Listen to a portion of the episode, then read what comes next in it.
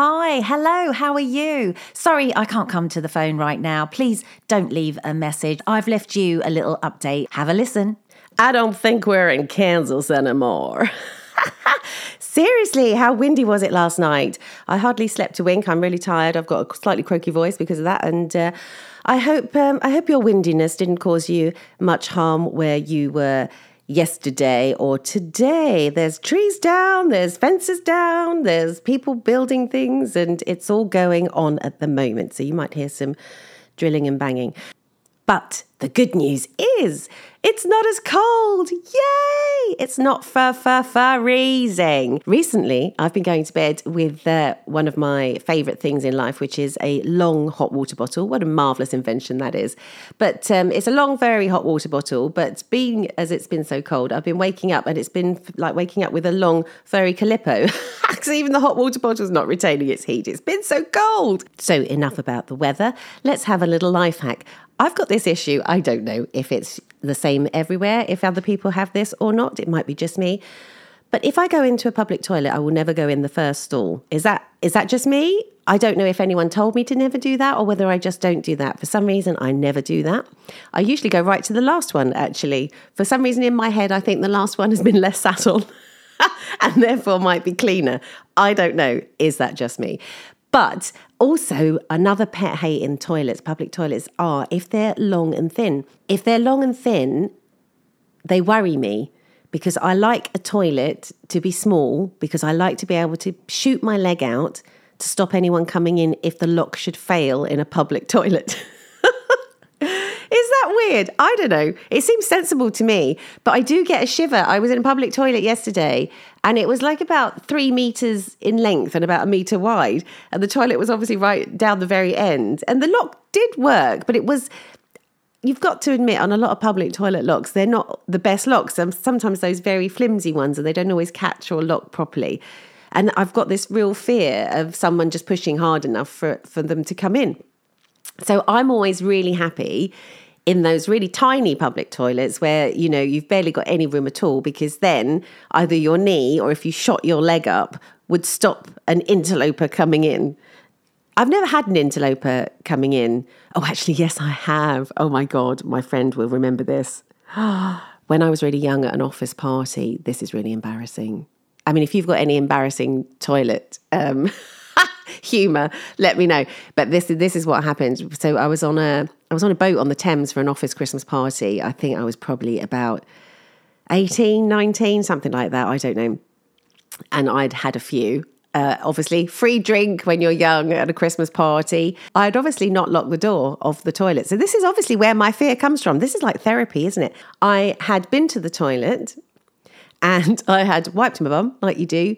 And for some reason, and I've never done this before or since, before pulling my trousers up, I got up off of the toilet to flush the chain. So I was bare assed facing the toilet with my back to the door to pull the chain, basically. And in that brief moment, somebody came in. and that someone was my boss. Oh my God. I've never been so embarrassed in my life. I have never been seriously, I can remember thinking, I just want her to not have seen my bum. I just don't want to what was I doing? Why did I do that in that order? I've never I've never done that in that order and yet I did. So that's I've just worked through this uh, with you guys. So thanks thanks for that. I've now realized exactly where that fear comes from. So uh, maybe that's a shared fear. Maybe I'm not alone. Maybe that's happened to some of you. Um, or maybe just one of you, please feel free to own up. Let me know. I mean, I don't know why I'm talking about this on Monday, the whatever it is, 22nd of January. I don't know why, but I am. So just go with it. Okay. Before you go, I have thought up a new insult.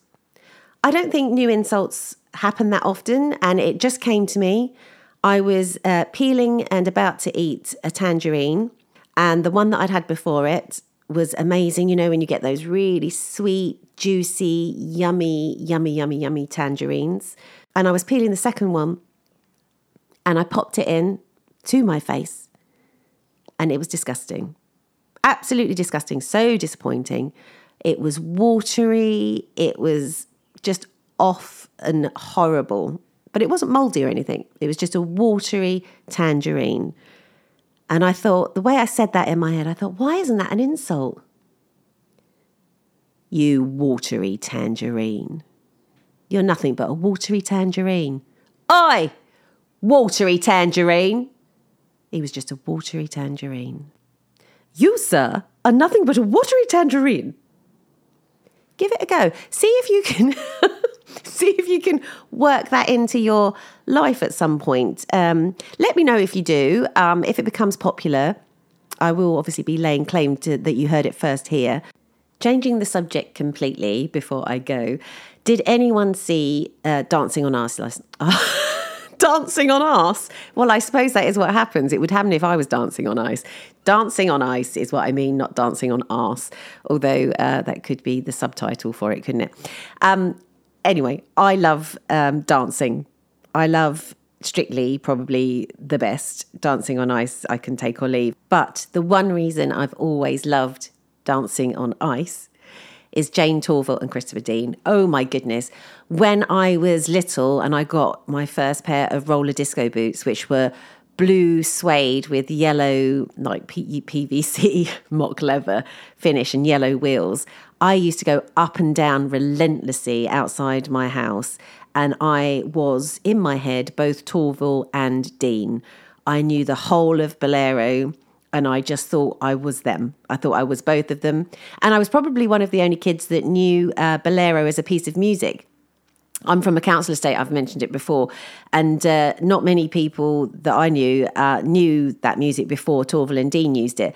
But my dad had a very eclectic collection of records and he loved Ravel's Bolero. So when that piece of music was used in that, I think it was 1984 Olympics when they won the Winter Olympics, honestly, it just meant the world to me because the the music meant everything, and I love dance and dancing, and it was just a perfect moment. I mean, it just was. If you haven't ever watched it, just go and find it on YouTube. It's just perfect. So I love Torvill and Dean and uh, the memories that they bring back. So when they started dancing on ice and they used to do a dance every show, really that was why I tuned in to be honest. And then they stopped doing it for a bit and then now they do it again. And they did it last night and I don't know how old they are. I mean they've got to be in their 60s now surely. I don't know how old they are.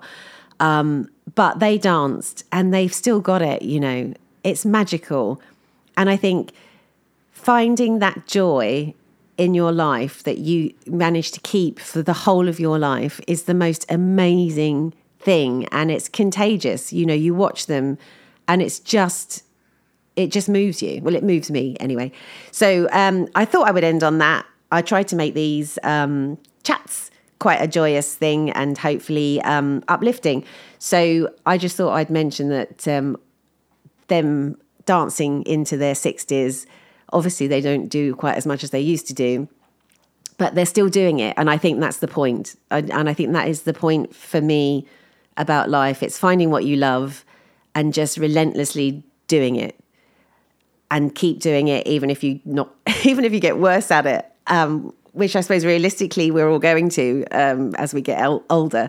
There's not many things. How many things in life do you get better at as you get older? Um, I suppose you get wiser, but you know, physically it's rare to get better as you get older, but it shouldn't stop you doing stuff and um, that stuff that gives you joy and by proxy gives other people joy. So I suppose that's what I'm doing here really in a in my little old way. It's been lovely catching up again. Have a lovely rest of your week and uh, catch up soon. Thanks for listening.